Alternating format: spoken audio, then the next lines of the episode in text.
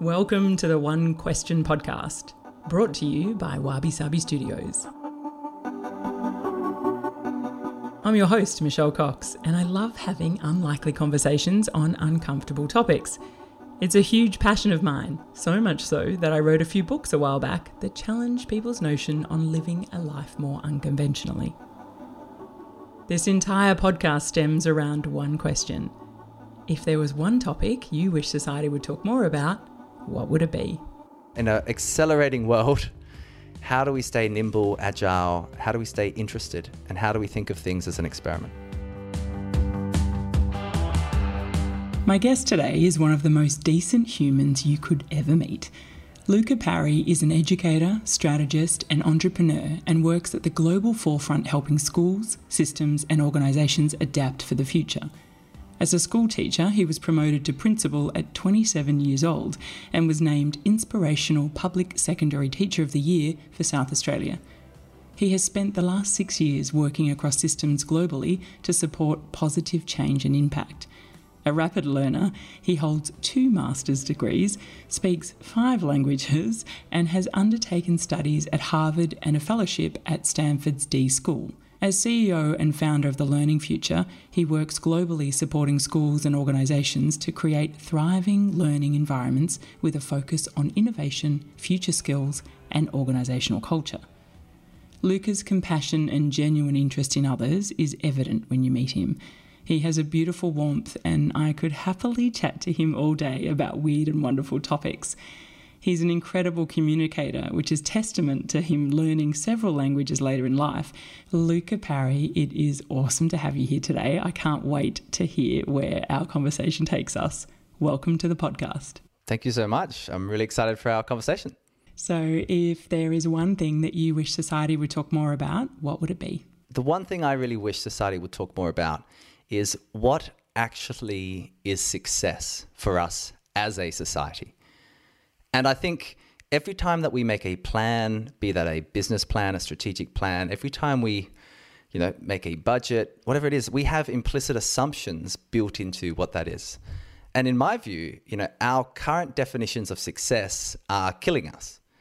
And I don't just mean at individual levels, because through my work, you know, we, we have very good data which shows that mental health is at epidemic levels right now, not least of all anxiety because of COVID 19. But be, before that, you know, things like depression being the greatest global burden of disease. You know, so how can we class ourselves as successful if that's what's actually happening? So that's what I really want to chat about. Partially, it's it's just being conscious of our mental models, because we we step in. I think there's that beautiful saying that we are either conscious servants or unconscious slaves. And so, you know, clearly things like mindfulness come into this, but it's also about how we articulate and define success. And that means for every institution, it means for every community, uh, be that a school, a business, charity, a government, a country, and frankly, like a planetary species, which we are right now as a global pandemic has quite acutely reminded us of. That's what I'm jamming on at the moment. I love it. And I think the interesting thing for me when you and I have always spoken about this is you you kind of frame it that our success is almost killing us. So describe to me what you mean by that. First thing is what is success, right?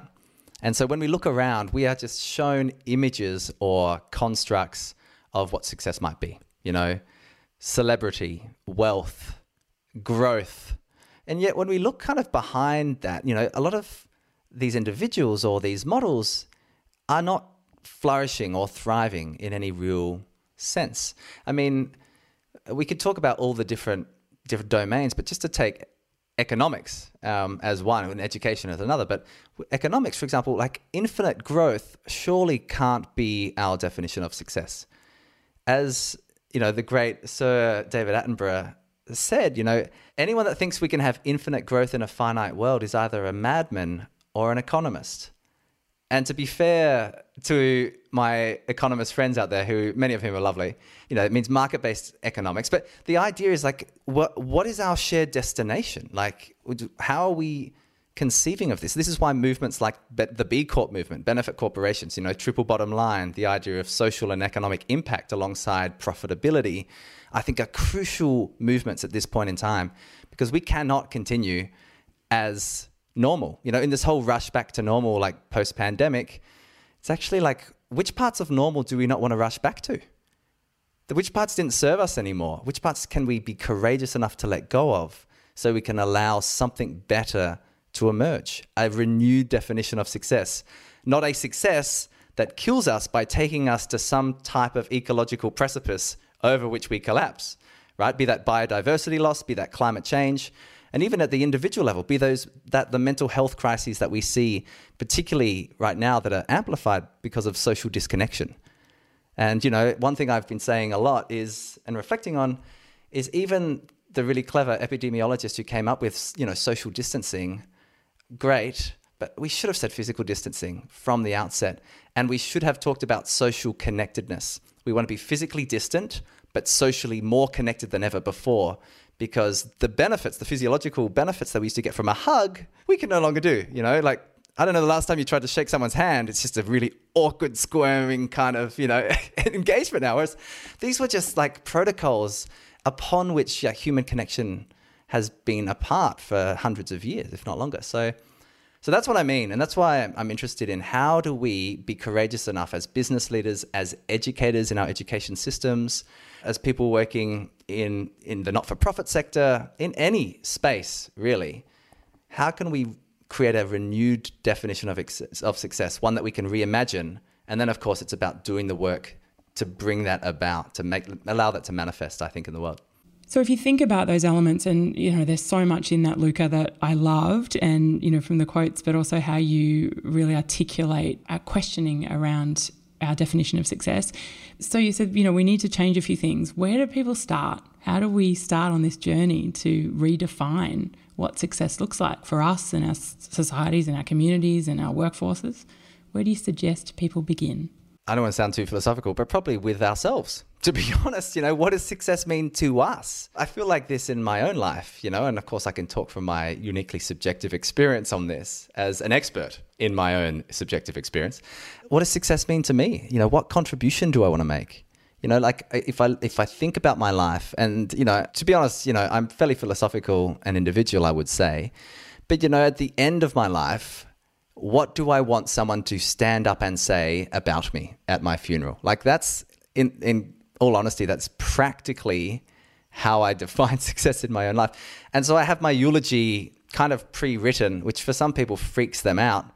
But I think, and I know that some of your previous guests have talked quite explicitly about this, you know, we should talk more about death because assuming that we're going to live forever, even though we have some futurists trying to do that to upload our consciousness to the cloud, you know, and Elon Musk brought out, you know, Neuralink last week and all this kind of stuff. You know, that's all well and good, but I think what that does is it, it helps us to realign with the life we truly want to lead because we're hackable. We're hackable beings, as you know, the great Yuval Noah Harari says quite well. We're easily hackable, and yet we think we're always acting with free will. Often we're just programmed, be that through the dopamine loops that are created by design by some very smart people, you know, out of Silicon Valley and other places in the world, right? You know, the idea that every time we get a notification, we feel seen or valued or heard. So, you know, and the more time we spend on screen, effectively, the more value there is to that particular company and organization. You know, some people call it surveillance capitalism or extraction capitalism, right? What do you mean by that? Describe that to me a little bit further. Well, so for example, you know, time management in my book is old hat. Like, we, we shouldn't be talking about time management anymore. It matters because we all have the same, theoretically, amount of time, unless we're traveling at the speed of light through space and then you know things get a bit crazy right? So we won't we won't put that in the example. But you know so what we should think about is our time our energy and our attention. And we should think about those three concepts and how they overlap and interrupt because we can have all the time in the world but if we are distracted consistently there's no way we can be most powerful in, in creating a service a product contributing to a community being an educator being a leader being a parent, like a mother or a father, whatever, a carer, whatever the case is, right? So I think a lot about attention management today. When I think about my own life, but in the work I also do, it's also like how do we take control of our attention? And, you know, Cal Newport, who wrote Deep Work, and, and other thinkers have, have really contributed well to this space because frankly, we have to fight against some of the most addictive things that have ever been created that we now carry around on our person. That's not to say that technology, you know, I'm a techno optimist in many ways. You know, some of the tools that have been created are incredible, saving lives, connecting people, but there's also a downside, and it comes down to success again, Michelle. Like, what's success for this company? It's usually like build out something powerful, get acquired, or create a really amazing sustainable business model that generates huge financial value. So, I'm a huge advocate for an expanded definition of success because our current definition is not getting us to where we should be. And clearly I have I'm not neutral in this. I have a value position, which is where we should be heading is towards collective well-being or collective flourishing. I really do think you know, we live in this kind of self delusion that you and I are somehow separate. We're not. Our destinies are totally intertwined. Um, and Martin Luther King Jr., you know, had some beautiful reflections on this when he talked about the social fabric of our world, our communities, our society. And so that's, I think, the piece. So, where do we start? Well, we start with a, a new definition of who do I want to be? What do I want to do? And therefore, what do I need to know? And I'm an educator and I, I work in education a lot of the time. You know, I was a school principal and teacher for a time. So, if I think about a school example, it's saying, what is success to us? Who do we want to be as a school? And a school community, learning community, learning ecosystem. Great. What skills should we develop therefore? And what knowledge matters most? And of course, in traditional schooling models, we start with the content first. What's the textbook say? Cool. What skills might young people develop? Cool. Can we create a project that actually does something in the community? In my view, it's just the wrong starting point. And, you know, there's wonderful examples of innovation happening all over the world, right? But in some ways, they are working in spite of rather than because of the liberation of systems. So that's something I'm really interested in. So, th- basically, what is the vision statement for your organization, for your life? That should be the starting point. And actually think really deeply about that. If you have a topic burning inside you that you'd love to talk more about and have a conversation with me, I'd love to hear from you. So drop me a line at hello at wabisabiseries.com. Let's head back to the chat. You know, I think you and I always sort of talk about the way we do things a bit differently and how, you know, through sort of lockdown and COVID and how we've kind of adapted and morphed different things that we do and changed our, you know, living environments and our working environments. And I'd love you to sort of share with me around the changes that you brought in, you know, consciously when sort of COVID hit and how that affected you. Because I think it's a really good example of how you, you know, we're all dealing with this, everyone's dealing with it differently, but how you reframe stuff, which was a beautiful you know example that people could potentially take away and apply to themselves. I'm fascinated by this framing piece, Michelle, and in terms of what I'm currently learning right now, that cognitive linguistic space, and I have an applied linguistics background as well as an education background and entrepreneurial background. Yeah, don't you speak like five languages? You know, like amazing. Constant arrival. You know, you never arrive at and this is the kind of point, and this is like an Alan Watts sentiment. It's like we're always obsessed with making it. Making it where? You get to that part, there's always something else. You know, I got super point. into like yeah. running endurance races. And so, you know, I did a 5K, then a 10, and then a, you do a half marathon, then you do a marathon, then you do a trail marathon. Then there's always like an ultra trail, and then there's like a seven day thing, and then there's like a month, and then you could run, a, you know, like it never ends. And so the point is like, how do we focus on that journey? But how beautiful is that though? I think yeah, people think see that and think, oh, it kind of gives them anxiety or the negative, or why do it? because I'm never going to be the best or it's never going to end. Whereas I see that as an awesome opportunity in life. And I'm always growing, learning. You know, it's just like I'm a sponge. I've always been that way equally. It's why you and I get on so well. But I, uh, you know, how do we kind of use that to our advantage, especially in a time that's really challenging for people? And what are the kind of little things that we can embrace? Or, you know, maybe some people aren't as brave is not the word, but they're not uh, as willing to dive into, you know, massive, like well, we cope with change very well, I imagine. Not everyone's like that. So, what are, I think you sort of talked about, you know, you reframed around the days of the week, which I loved. I thought that was really cool. Well, I mean, the, the first thing that happened, and you write about this in your book, of course, Michelle, is like I went through the stages of grief like everybody else in the world, the Kubler Ross model of, you know, oh, denial, this will be fine. And then I was angry. And then I was, you know, depressed and then I was questioning and then I came to acceptance. So whatever the five are, I'm sure I've, you know, murdered those. But the point is I got to acceptance pretty quickly because I have been, I would say like really deliberately trying to build my capability to deal with uncertainty for a long period of time, right? And so in some ways it's it's like it's agility and it's learning agility, right? Which for me as an educationalist, I think is one of the key aspects we need to focus on clearly. So it's not just like it's not an individual's character or personality. It's also the development experiences they've been exposed to. And uh, I've been very lucky to be able to travel quite extensively, to turn up, to work cross culturally, cross linguistically, feel like the outsider, which is important as a white man in Australian society to feel like that for a period of time. You know, try to get really understand those different experiences.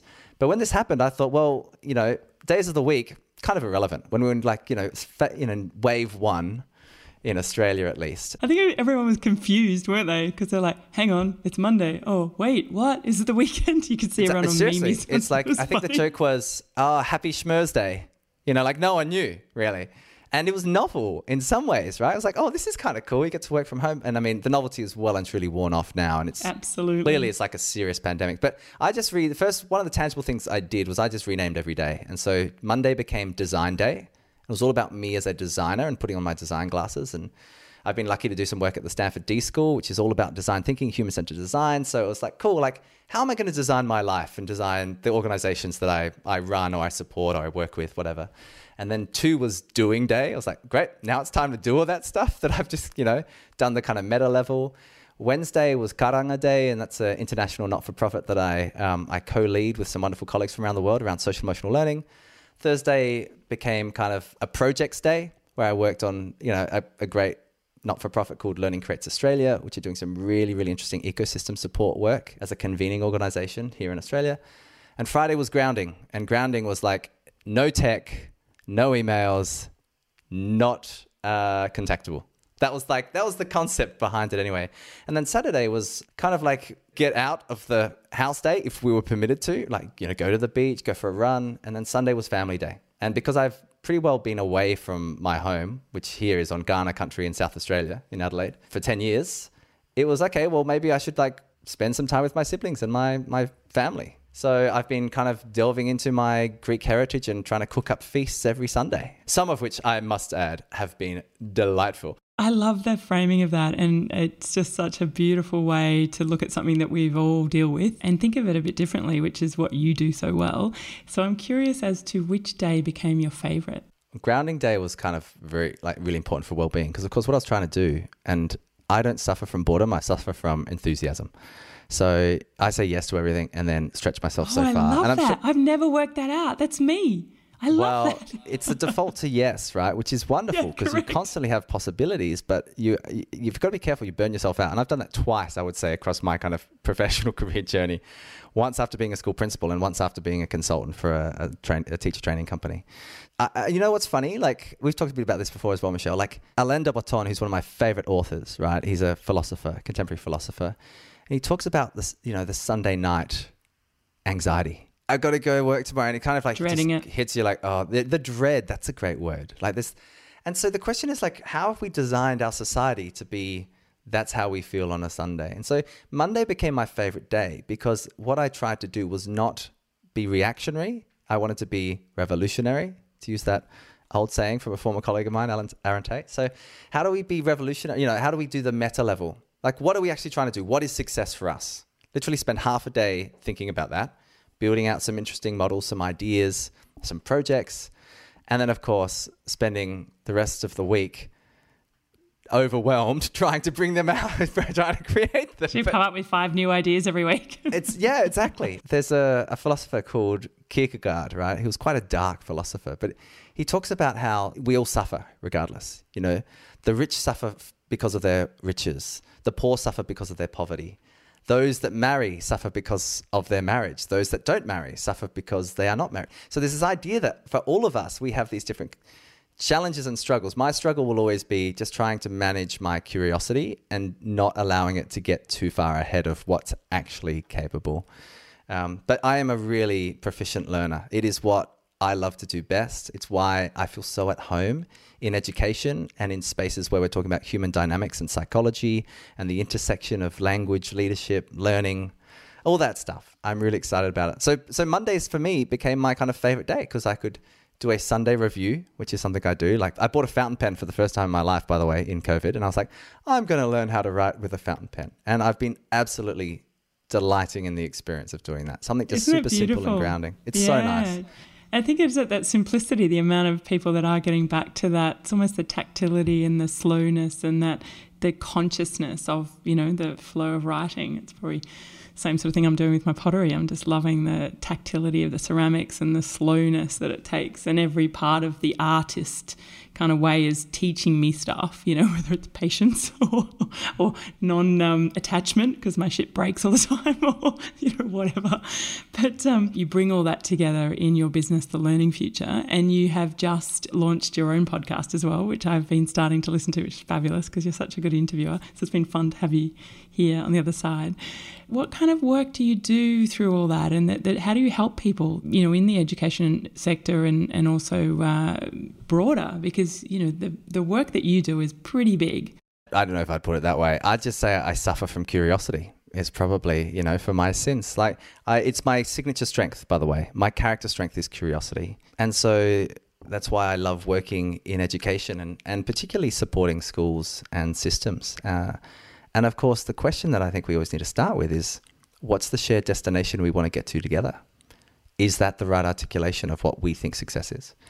And I think partially, as much as we focus on problem solving and like you can run a great problem solving process that's high energy in ideation and prototyping and testing and all these cool concepts, I think the biggest part of this is how do we stay with the problems longer to truly understand what might be needed?